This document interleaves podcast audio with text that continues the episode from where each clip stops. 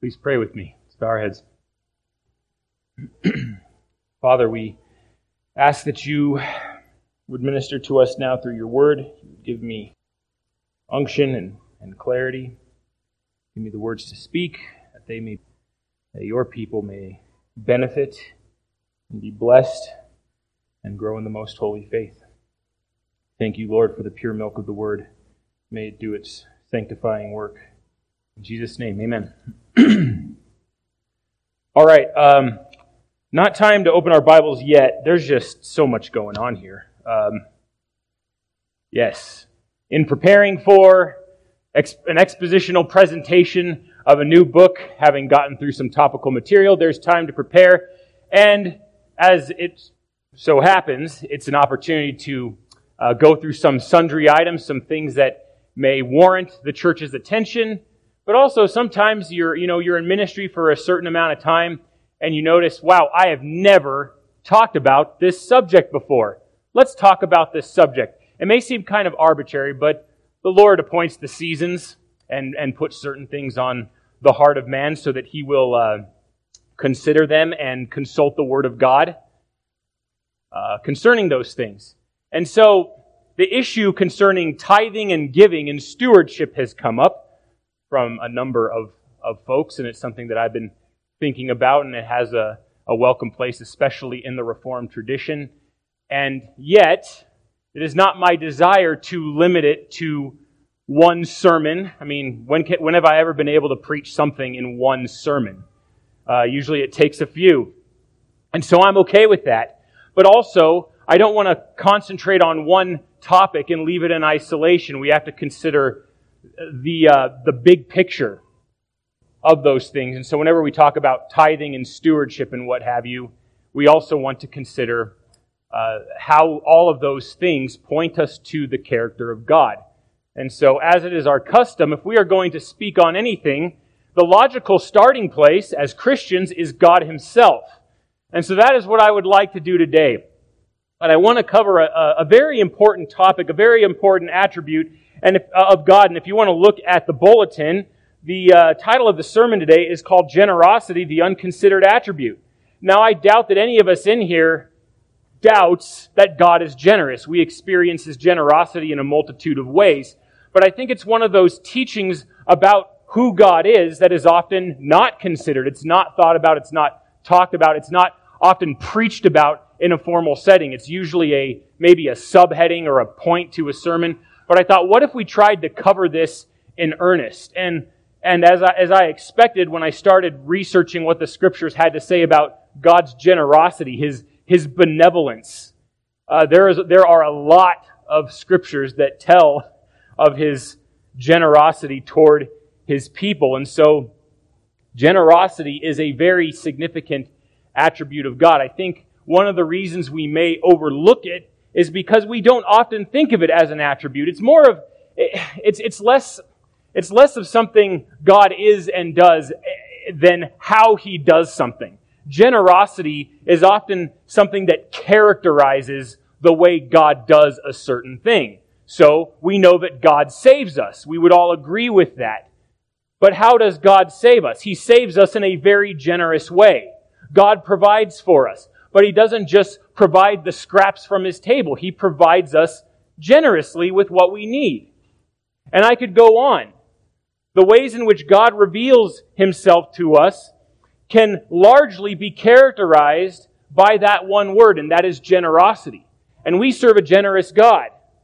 And that is something that is very worth our attention. I want us all in here to know God as a generous God. He is good to us. He gives us what we need. He amply supplies to us what we ask of Him as we ask according to His will. And so I want to go through some things today, and this by no means, unfortunately, will be able to exhaust our study of the generosity of God, but I wanted to point your attention to some uh, categories, right? Think categorically about the generosity of God, and, and in such a way that it reorients our hearts toward him. We want to understand who God is. He has revealed us to uh, revealed to us himself from the pages of scripture very clearly, and he would have us know him and believe in him as a God who is generous. And in some senses over the top generous as we as we get into this. So, yes, one day down the road, very soon, we will talk about giving and tithes and offerings, but I would not have us understand that apart from the generosity of God. It is the generosity of God that ultimately, I think, contours our understanding regarding tithes and offerings. If God is not generous, what reason do we have to be generous? Our only reason to be anything is found in the character and work of God Himself. And so we start there. So there, it is thought that there are seven types of generosity. There, there are seven ways in which generosity typically uh, expresses itself. That is thoughts, words, money, time, things, influence, and attention. And note how those categories are linked to what matters to people most. If you give your thoughts, words, money, time, and things and influence and attention to something or someone, then that something or someone is very important to you. And so think of how these things relate to God, just so we can begin to break this down categorically. We understand in Scripture what is, from what He reveals to us about Himself, what God thinks about, right? We, when, when God has, has men, mere men, write down inspired Scripture, God is revealing His mind to us. He is revealing to us what He thinks about a given subject. And along with that, we have His words. We have the very written Word of God passed down to us and preserved through time. So no one can claim ignorance. We know what God has said. Talk about money. God owns everything. We are merely stewards or managers of any of those resources that He chooses to give to us. But ultimately, God, I mean, forget about money. Forget about the dollar bill. Think about, think of this on a cosmic level, that God owns and runs and stewards everything. And when it comes to money, when it comes to resources, God is immensely generous in all of those things. He generously gives us His thoughts. He generously gives us His words. He generously gives us, in some cases, cash. He gives us currency to steward. God gives us His time. Think about that. God is generous with His time. He is always present with us through His Holy Spirit, ministering to us, strengthening us, encouraging us. And this goes unabated. When it comes to things, objects, you think of all the things that God has mastery over, that He has created, and He gives those things to us richly. Talk about influence. We live in a day of influencers. Go on Facebook or Instagram. What's another one? Reddit. Any of those social media sites. You'll come up with these against these people, and they're called influencers, and they're always in front of a camera. And yes, they have quite a bit of influence, but imagine the influence of God. And imagine the benevolence through, by which God influences people. He influences us in a transforming way. God does not, in His grace, leave us as we are, but rather, as Romans 8 says, He conforms us to the image of His Son. His proximity to us cannot help but change us. It's one thing we talk about, we talk, we talk about that in terms of a Christian testimony we testify concerning how God has changed our life, the influence He has on us. That is a type of generosity. And of course, attention. The six things we just mentioned are all a form of, a, of attention that God gives us. God is attentive to us. You serve a God by whom nothing gets. Nothing gets by God. He notices everything. And this is a way of understanding his generosity. In fact, generosity is built into his very character. Listen to James 1:17. Every good thing given and every perfect gift is from above, coming down from the Father of lights, with whom there is no variation or shifting shadow. And one of the ways that that encourages us is that we see that when God gives these good things, there's a constancy to it. These good things come from Him. And so we never have to be in a position where we doubt God's goodness and provision to us because it is built into His character. His generosity and goodness and grace is who God is.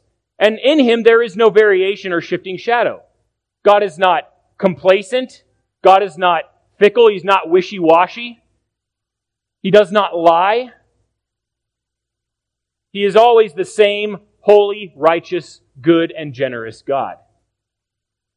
And what a tragedy it is for any Christian to miss that in his life or to second guess that. We understand that God is wholly, perfectly generous. Now, I want to take us kind of through a, uh, what the Bible has to say about this, sort of again, the categories we talk about when we think of God. And I, and these, these are four of the more significant ones. So it's just four, just four points today, and hopefully we'll get through them. But I, I just want to, I want us to see the big picture regarding the generosity of God. That God is not one to skimp on things. So here's the first thing, and this one covers a, a vast array of our understanding of God's generosity. First of all, God's generosity is creational. We don't think often of God's creation as being something that is generous or in abundance.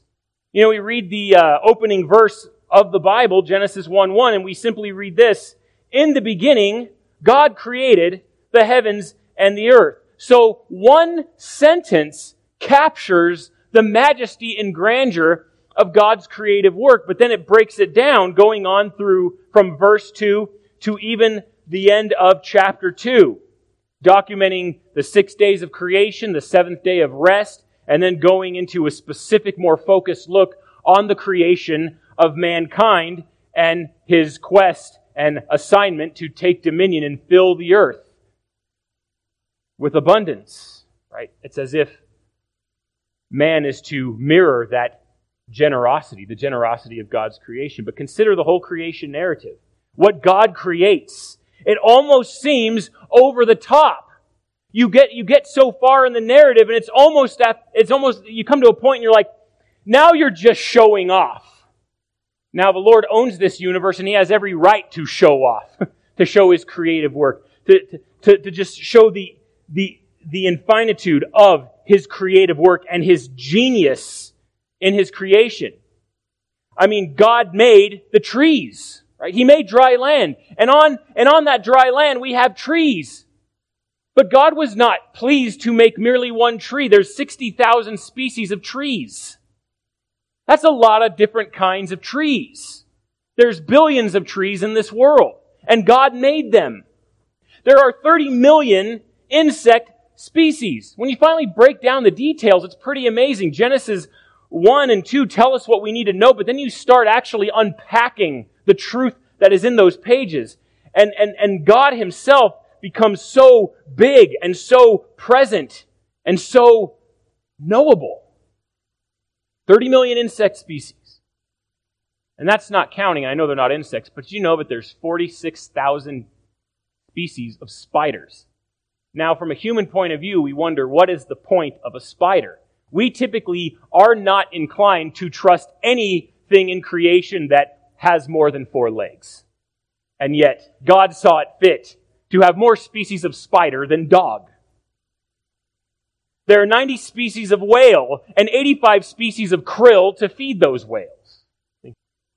The big one that blows us away typically are stars when we think even outside. I mean, the planet Earth as detailed and majestic as it is, right? We, we think there's enough here to take a lifetime, many lifetimes of our attention simply in observation and inquiry and study and amazement. And yet it does not stop there. We have everything, the whole known universe, even outside of this tiny planet called Earth.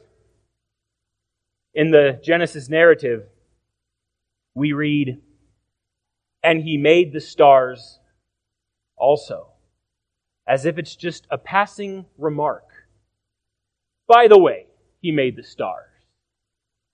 And then you consider the size and the number and the variation main sequence stars, white dwarf stars, neutron stars, brown dwarf stars, red giants, red supergiants, and now we have red hypergiants. They keep finding bigger and bigger stars in a gigantic, unimaginably sized universe.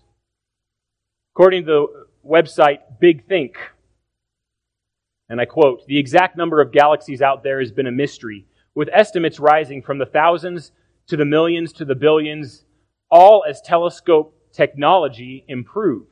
If we made the most straightforward estimate using today's best technology, we'd state there are 170 billion galaxies in our universe. But we know more than that. and our modern estimate is even grander. Two trillion galaxies. Two trillion galaxies. That is two followed by 12 zeros. That is big. That is unimaginably big. And here we are on planet Earth, contained within one galaxy, the Milky Way. And the deeper they look into space, the more they discover about just the bigness of the universe. And he made the stars also. So much packed in that one statement. And yet, in all of our study, we have confirmed life on only one planet. I would love to say intelligent life on one planet, but sometimes we willfully get stupider and more ignorant by seeing the grandeur of creation in increasing detail. That creation is no longer simply telling us of the, of, of the glory of God, it's screaming from the mountaintop of the glory of God and His creative power and His wondrous existence. He made the stars also. We read in Psalm 19, 1 through 3. The heavens are telling of the glory of God, and their expanses declaring the work of his hands. Day to day pours forth speech, and night to night reveals knowledge. There is no speech, nor are there words. Their voice is not heard. Now, some translations actually say in verse 3, there is no, no speech, nor are there words where their voice is not heard. As if to say, all of, all of the heavens tell of the glory of God. The, the voice is everywhere. There's nowhere in creation where it's not heard. And yet some would say, in spite of this pouring forth speech from day to day, in spite of this night after night revealing knowledge, their voice is not heard. That those who could hear it suppress that truth and unrighteousness and refuse to tremble at the majesty of God and bow the knee and give their hearts to Him in faith. And yet it is un- it cannot be ignored. It cannot be put aside. Creation testifies to the glory of God and points toward the work of his hands ceaselessly. It's always there. It's always talking to us. And it is meant for us to glorify him. What, what a privilege the Christian has, having been brought to life by the hearing of the gospel, having that life sustained by the Holy Spirit, that we can look at creation in a new and living way and praise the Lord for his creative work. So many miss out on that privilege by looking at creation and then they and then somehow we have the audacity to write in a book, now hear this. Everything you see in creation was once confined to a dot no bigger than the period on this page or at the end of this sentence. Now I know I'm supposed to be nice, but that's the stupidest thing I've ever heard. We believe that the Lord created the heavens and the earth and created man to serve him because Scripture tells us, because God has revealed himself to us. As Christians, we can't not believe that. We can't not testify to that. There should be an amazement in the heart of man, especially the believer. Now, if you want to turn your attention to Psalm chapter 8. Classic psalm. Let's start at verse 3. When I consider your heavens, the work of your fingers. All right, that's good. That's a good start. We see creation and then we start to think about it. The moon and the stars which you have ordained. And what's the first thing? What's the first response? What is man that you take thought of him? and the Son of Man that you care for him. Yet you have made him a little lower than God and you crown him with glory and majesty. There's a perplexity at God's goodness and the, the privilege and blessing that he gives us as image bearers and stewards in his creation. Cre- creation is so huge. And this is before the days of the telescope, when we could look deep into space and see all those galaxies and all those stars and all those nebulae and quasars and whatnot. It's amazing. And yet, even then, there is a perplexity in the heart of the psalmist, which says, considering all of this, this creation, it's so big, and I am so small and insignificant, and yet you think of me and care about me. That is a person who understands that God is generous. He's generous in revealing himself to man through his creation. Speaking something into being nearly in, indescribable in size. It's as if God was meaning to communicate something to us. But He is generous in His creation, and He would have us open our eyes and turn to Him and glorify Him as the Creator, as the one who speaks everything into being by His power and His power alone. Here's a second category to consider is that it is transformational. God is generous in a transformational way. You could even say a redemptive way. But I didn't want to simply limit it to a, a moment of salvation. God is generous when it comes to the whole work of salvation. Not just his salvation of individual souls, but even his salvation of the church, his salvation of all of creation, and that reconciling work that God has done exceedingly abundantly all that we, above all that we can ask or think. And that is plain in the pages of Scripture when we see how the writers of Scripture describe it. That God is generous in his saving, transformational, redemptive work. One of the best texts to help us understand this comes from Ephesians chapter 1, if you want to turn there. This is known as one of the largest, if not the largest, sentence that we have available from Koine Greek, verses 3 through 14. It's like Paul is just spilling his guts but Ephesians 1 verse 3 Blessed be the God and Father of our Lord Jesus Christ, who has blessed us with every spiritual blessing in the heavenly places in Christ. Just, bef- just as he chose us in him before the foundation of the world. So here's, here is where Paul begins to describe the every. And this is by no means exhaust, an, an exhaustive list. But what are some of these spiritual blessings in the heavenly places in Christ? He chose us in Him before the foundation of the world that we would be holy and blameless before Him. So you have God's generous purposes being described here by the Apostle Paul. He chose us for a particular purpose that we would be holy and blameless. There's that transforming work. And then it goes on. In love, he predestined us to adoption as sons through Jesus Christ to himself. So there we, there we have that predestinating work. We have adoption, becoming part of the family of God through Christ according to the kind intention of his will. See, we see God's kindness, but not kindness in a sort of passive way. This is kindness that is lavished upon us, kindness given in abundance, kindness that is hard to wrap our heads around. And yet God gives it to us. And He does this in love, according to the kind intention of His will. I love it when it says that because we ask, when we, when we start to ask that question, like the psalmist did in Psalm 8, what is man that you were mindful of him? Well, God is mindful of him because He wants to be. Because according to His own sovereign grace, that is what He desires to give us. And so He does. Rather than judgment, rather than wrath, rather than eternal separation in hell, He gives us his son.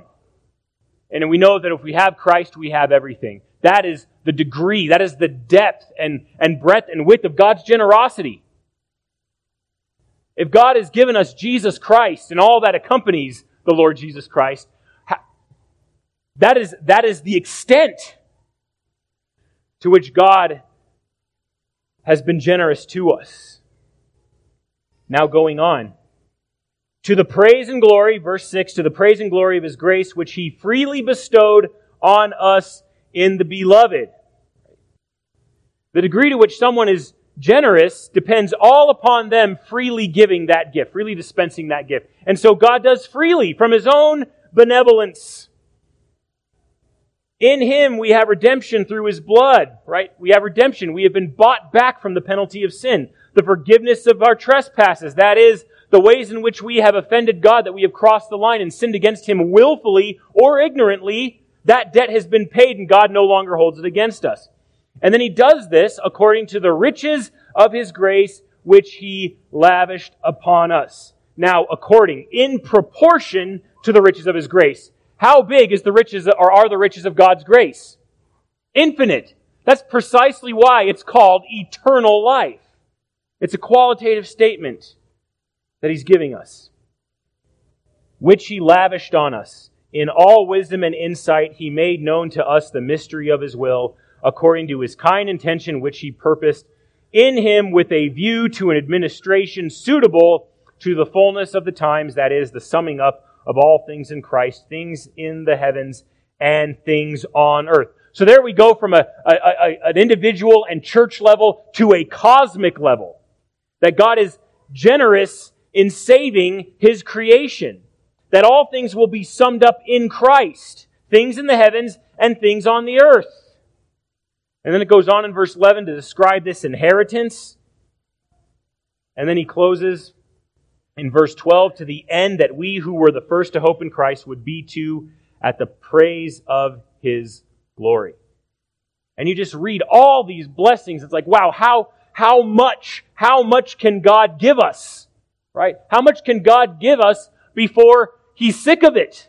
Before he says, oh, I've given you enough. not giving you any more. And on the receiving end, how, how much can we take before we can't take any more? And yet God gives us the heart to desire more from Him, more, more blessing, more abundance, more grace because we realize that we depend on it. And we also realize, as importantly, that God wants to be asked for things. He wants us to come to Him humbly and expectantly to ask Him for things. But we ask Him by faith according to His riches, the riches of His grace. Talk more about that later. But this is just a very abbreviated description of the generosity of God and His saving, transforming work from beginning to end. And note that this, that this gift, this generosity is locked. It cannot be given back. It cannot be refunded. It cannot be robbed from us because it is given, verse 14 says, as a pledge of our inheritance with the view to the redemption of God's own possession to the praise of His glory. It all ends in worship. God gives us out of his own abundant love and grace, gives us generously everything we need, and then some. And our response is worship. Our response is praise. Our response is to acknowledge that God is glorious in his generosity. Think of like a really good buffet or a really delicious dinner. What's a sermon without talking about food? But that's kind of what we have in view here. Like you can't confine this all to one plate. You gotta go back for more. It was suggested uh, by Katie that I buy her a smoker for her birthday. And being the sensible man that I am, bought her a smoker. And she's been smoking up a storm. Don't take that out of context. and uh, a couple days ago, she smoked a brisket. And I mean, it was, it was a feast of all feasts. It was so good. And, and I had to keep going back for more and more and more because this was so delicious. And even after I was stuffed, it was like my eyeballs hurt. I had so much food in my belly. I had to go back for more because it was that good. And that's kind of on a small scale an illustration of what God's generosity is like. It's uncontainable and you have to go back for more and He wants you to come back for more because He would have you only be satisfied in Him, but to be satisfied in Him again and again and again. There's a great there's a great passage on that that's come to my mind. Turn to Isaiah, the gospel according to Isaiah. Isaiah 55 Everyone who thirsts, come to the waters, and you who have no money, come buy and eat. Come buy wine and milk without money and without cost. It's like you're going to offend God if you try to pay for this stuff. You are going to, uh, that's a slap in the face if you think that you can bring your own resources to the table and purchase what God has to give you. That's an insult to Christ. That is undermining the work of the gospel. But he says, be poor and come to me because I have everything. I am generous. Why do you spend money for what is not bread? See, the thing is, if you bring your resources, your own resources, you're not going to buy the real thing. You're only going to be able to buy the counterfeit, and it's not just going to leave you unsatisfied, it's going to leave you sick.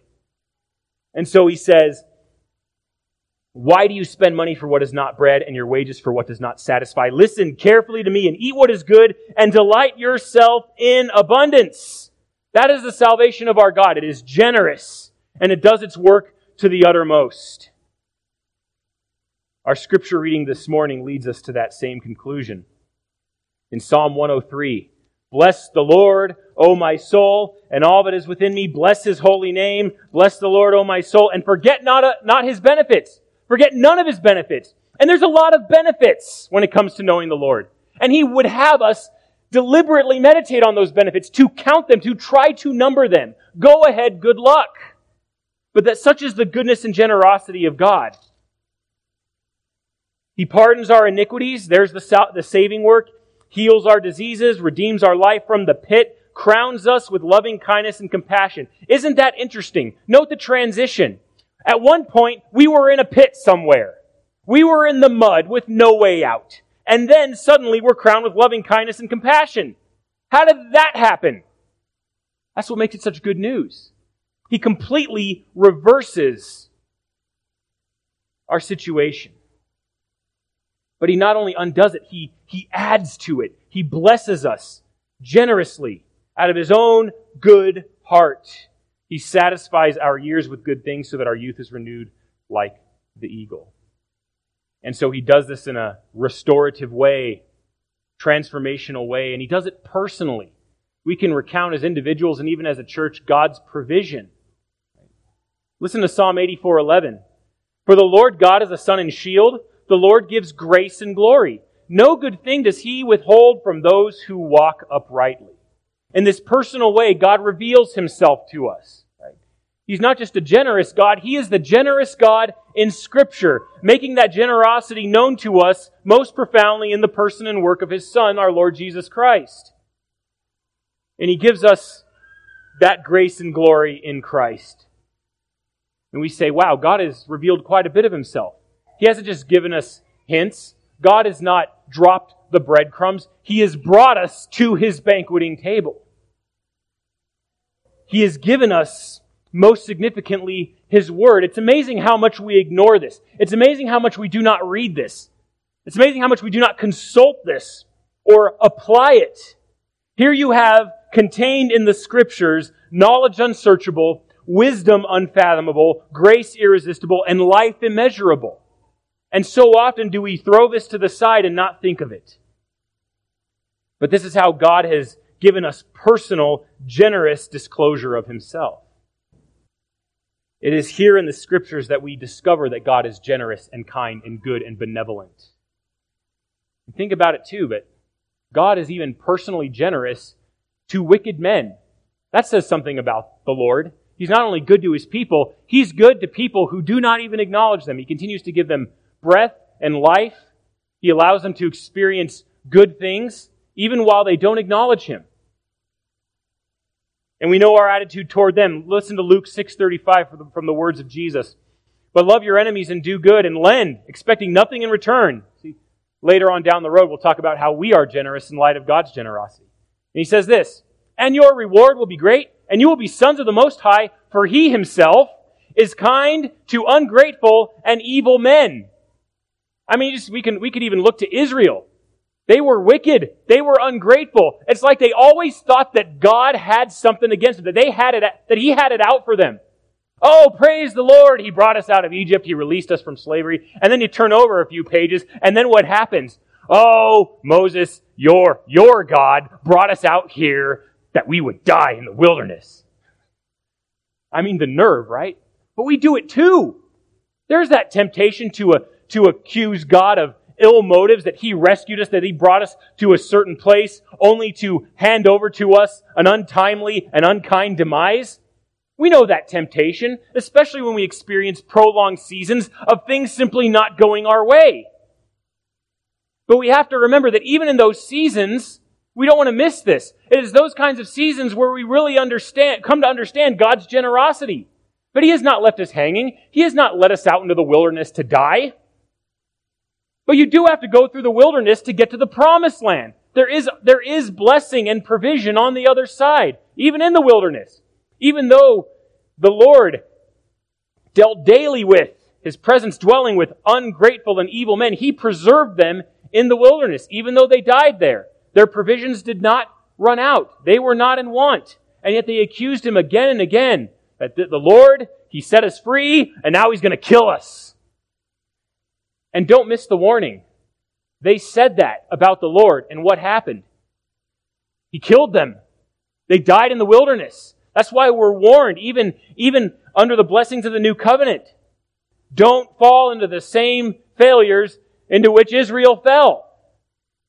Don't accuse God of not being with his people. Don't accuse God of being stingy. Don't accuse God of being wicked. Know that God is good and generous and will get us through the, even the most difficult parts of life. And sometimes we have to learn that through going through them ourselves, and then we can look back and say, wow, how God has sustained me. You know, imagine David on the run, on the run from King Saul, and he was the anoint, he was the anointed king. He had the anointing, right? He was going to be king of Israel, a man after God's own heart. And then suddenly, knowing those promises, knowing that the Lord had spoken to him, what is he doing? He's hiding in caves.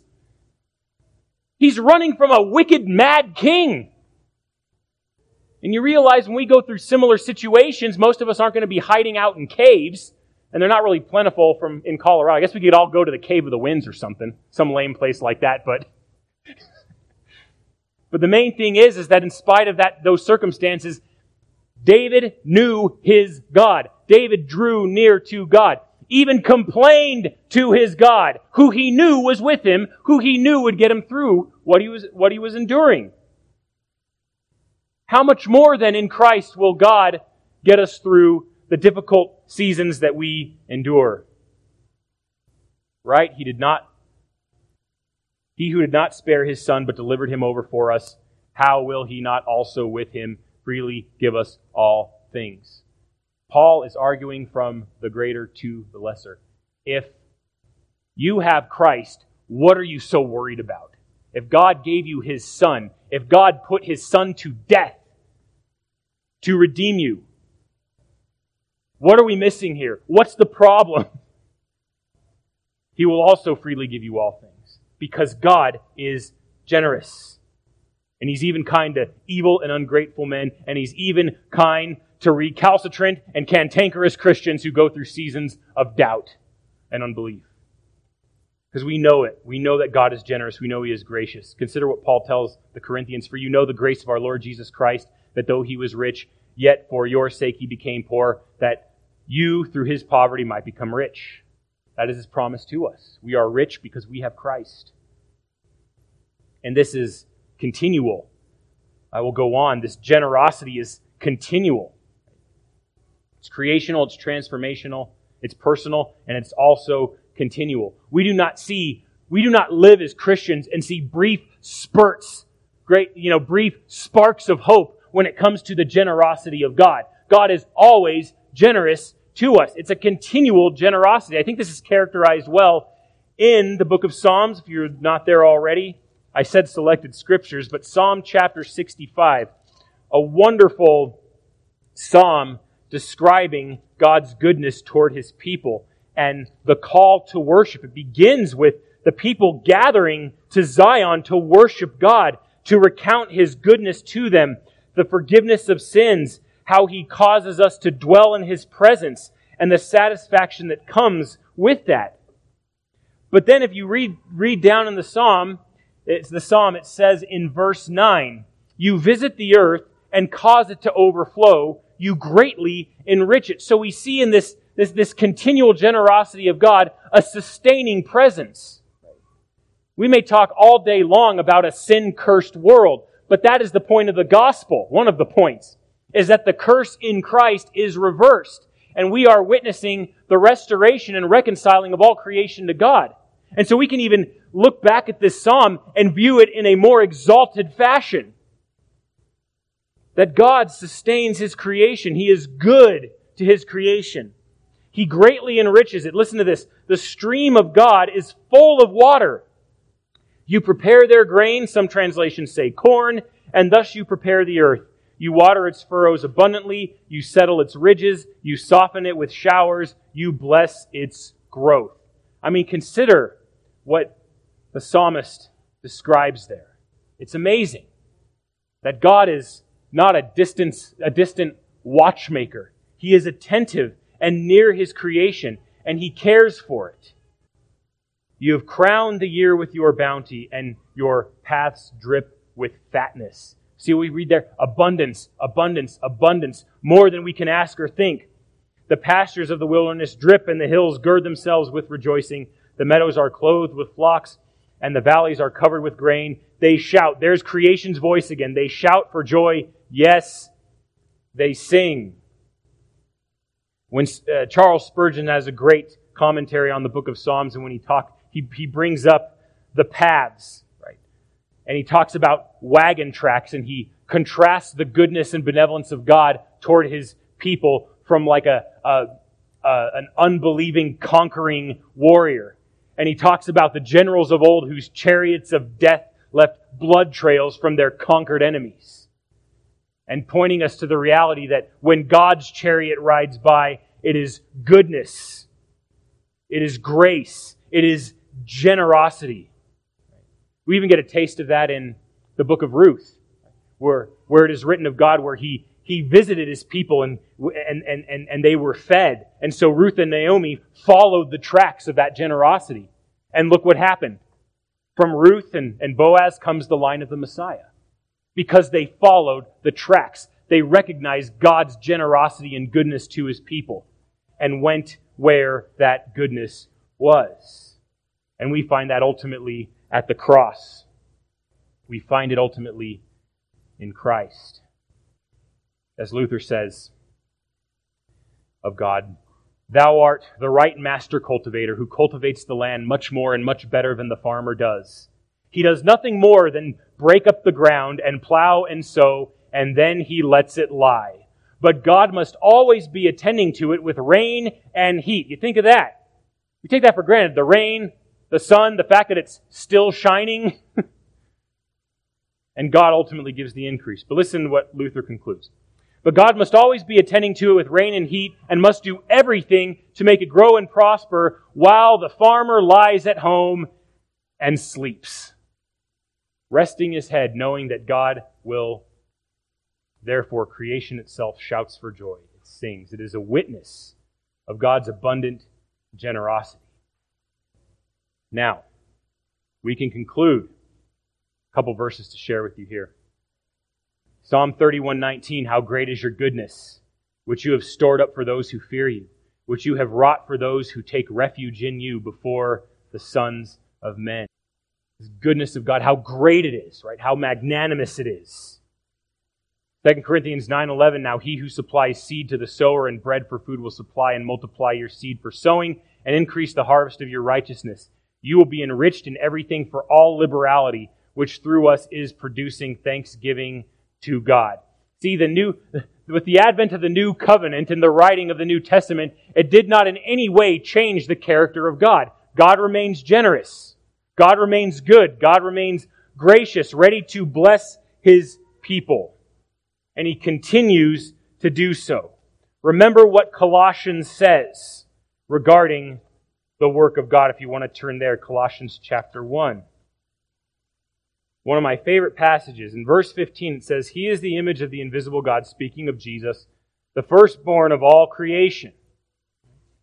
The firstborn, right? He is the pre is preeminent over all creation. For by him all things were created, both heavens and on earth, visible and invisible. Whether thrones or dominions or rulers or authorities, all things have been created through him and for him. He is before all things, and in him all things hold together. How, it's amazing that not only is God generous to us, but He holds together by the word of His power the very theater of that generosity. And we're able to witness it in full array and in its manifest glory. And He takes care of us. He gives us what we need. Listen to what Psalm 81 says. This is a good reproof for some of us. Hear, O my people, and I will admonish you. O Israel, if you would listen to me. Let there be no strange God among you, nor shall you worship any foreign God. I, the Lord, am your God who brought you up from the land of Egypt. Open your mouth wide and I will fill it. Because if you go to another God, you will starve. Open your mouth wide and I will fill it. Out of my own goodness and abundance. We're also warned with how to think of God's generosity. Listen to 1 Timothy 6:17. Instruct those who are rich in this present world not to be conceited or to fix their hope on the uncertainty of riches, but on God, who richly supplies us with all things to enjoy. So that's very key. As much as God blesses us, do not let the blessing be the idol. The blessing is meant to turn us to the one who gives the blessing. Right? We worship God, not the thing that God has given. The thing is meant to turn our heart to Him and see Him as the source of all those good things. So that we may hope in Him and yet still understanding this is for me to enjoy as a good gift from God and to steward it appropriately. So with those four categories, I would like to, to, to end with some application. I have an application for the heart, I have an application for the lips, and I have an application for the hands. Okay? So threefold application here. Here's the first. And again, we can't exhaust the generosity of God simply by talking about it in one sermon. But what we do want to know is that God is generous. And He's generous to all kinds of people. And He's generous in a, in a multitude of ways. Now that we know that as Christians, the first thing deals with the issues of the heart. And the first thing is this. Stop acting like God is stingy. Right? Stop acting like He's some kind of heavenly miser who's looking for a way to withhold good things from you. I mean, what is it going to take for the church to finally wake up and know in their heart of hearts that God is generous and not a miser.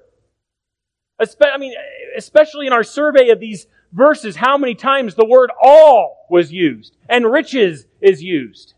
And that God wants to give us those good things. Matthew 7, 7 through 11, ask and it will be given to you, seek and you will find, knock and it will be open to you. For everyone who asks receives, and he who seeks finds, and to him who knocks it will be open? Or what man is there among you when his son asks for a loaf, will give him a stone, or if he asks for a fish, he will not give him a snake, will he? If you then, being evil, know how to give good gifts to your children, how much more? Don't miss that. Verse 11. How much more will your Father who is in heaven give what is good to those who ask him? And I think sometimes we get so distracted during our day we don't think to ask God for anything. And if we do, it's almost a, it's, it's like in passing. We don't persist. We don't prevail upon God's character. And I will say this, Christians, be bold. And at the risk of going over the top, sometimes we need to go to the Lord and not take no for an answer. We prevail upon His grace. And we do so again and again and again because we know He hears us and we know that He wants to be asked for things. And I think, I believe it is a, a providential way that God tests our character, tests our resolve, tests our trust in Him, is that He would have us ask us, ask, ask Him again and again and again before He finally answers. And we must trust Him in the long term. But part of that is to repent from thinking of God as if He has nothing good to give us. He saved our soul, and that's where it ends. He saved, but, but, he, but He gives us so much more. He adds so much more to that. Listen to John 16, 33 through 34. In that day you will not question me about anything. Truly, truly, I say to you, if you ask the Father for anything in my name, he will give it to you. Asking in Jesus' name. Asking in the name of the King. The favored one, right? We ask God for things because we know that it is something that Jesus himself would ask for. And if God delights in his Son as much as he does, how will he then refuse us if we come in the name of the one in which he delights in the most. Ask and you will receive so that your joy may be made full. That connection between receiving God's generosity and joy cannot be understated. We are told from Psalm 37 4, delight yourself in the Lord, and he will give you the desires of your heart. Quit treating God like he's stingy. Pray big prayers. Ask him for big things. Ask him for things that you would have, in your immaturity and doubt, never have thought to ask him for because you figured, oh, why would I do this? He'll surely say no. Why in the world would you think such a thing about God? Ask him for the big things. Ask him for the small things. Ask him for everything in between. But keep asking, keep seeking, keep not, keep knocking.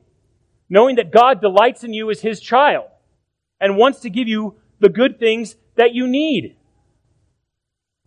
But prevail upon His grace, prevail upon His generosity. Go to Him in faith. Without faith, Hebrews 11, 6 says, it's impossible to please Him, for he who comes to God must believe that He is and that He is a rewarder of those who seek Him. So seek away. So there's the heart. The lips.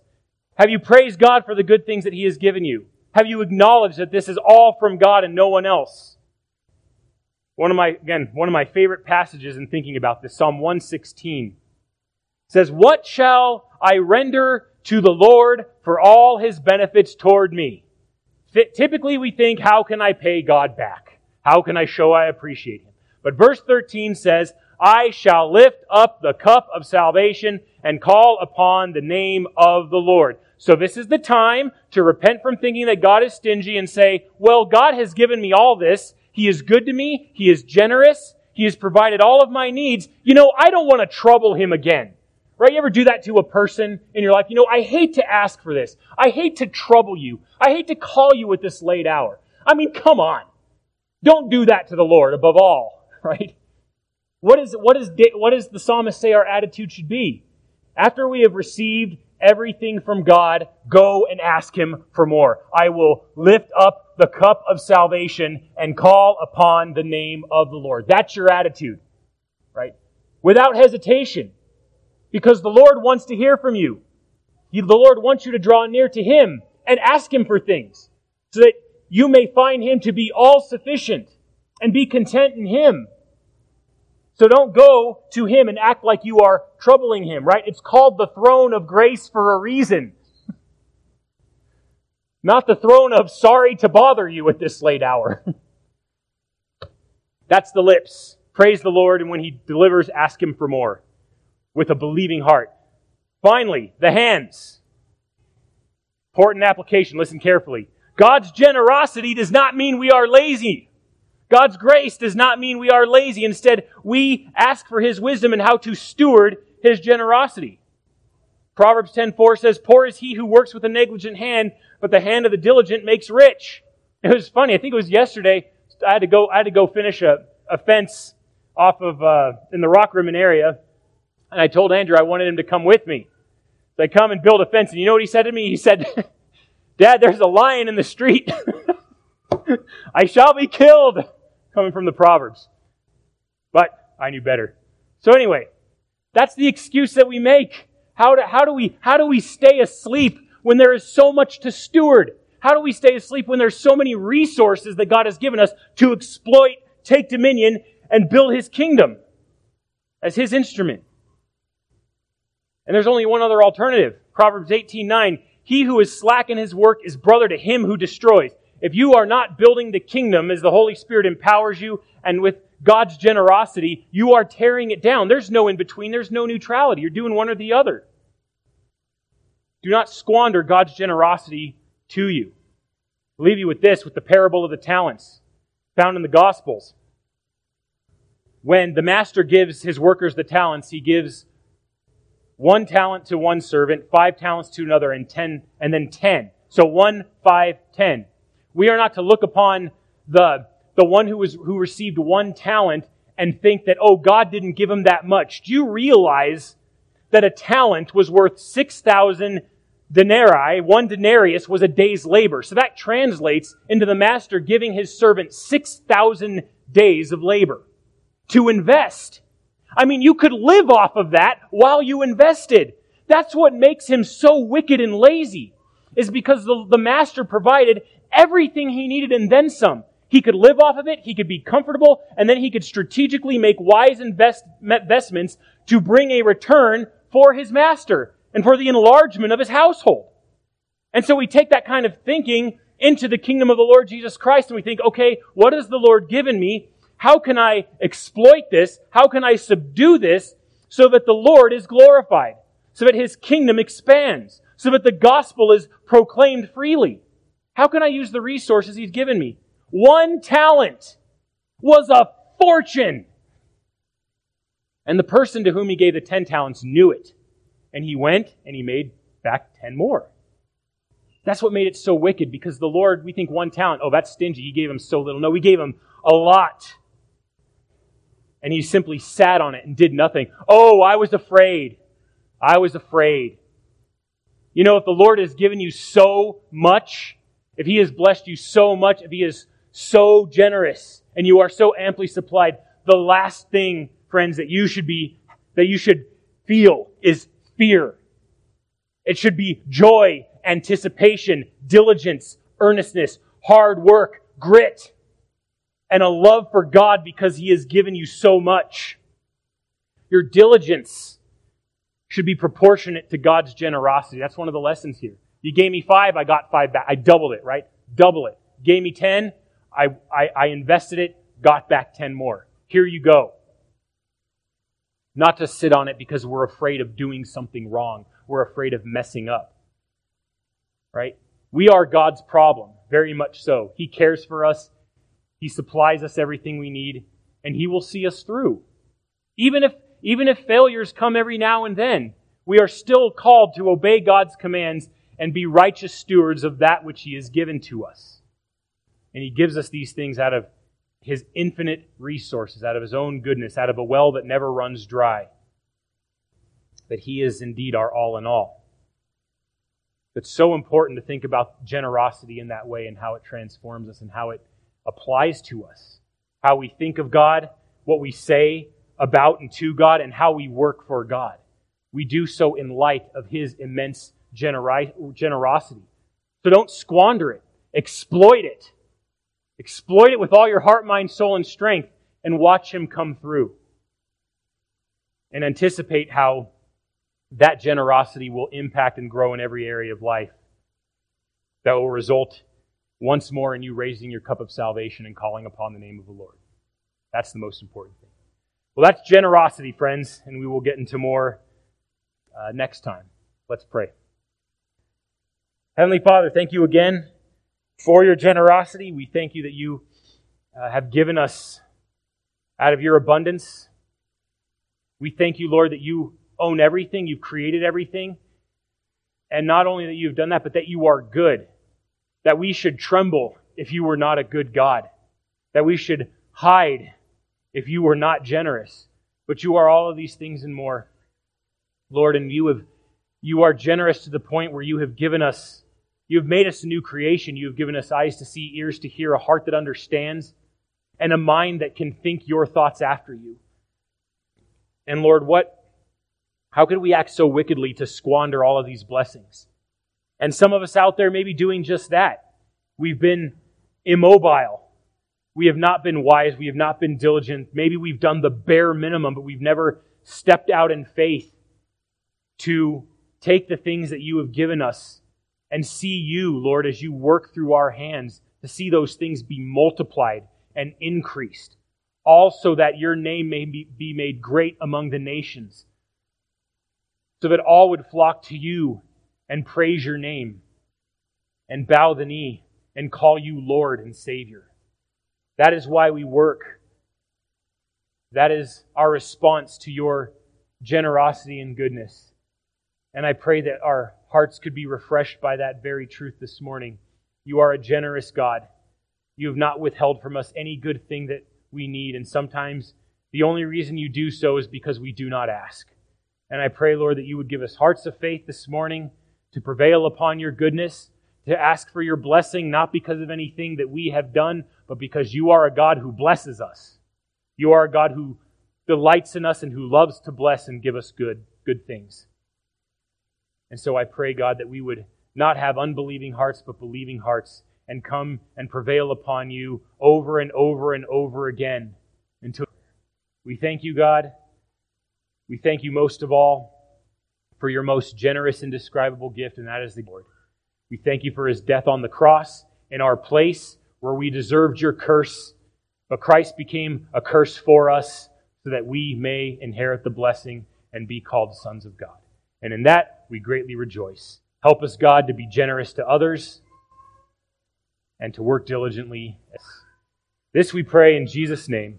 Amen.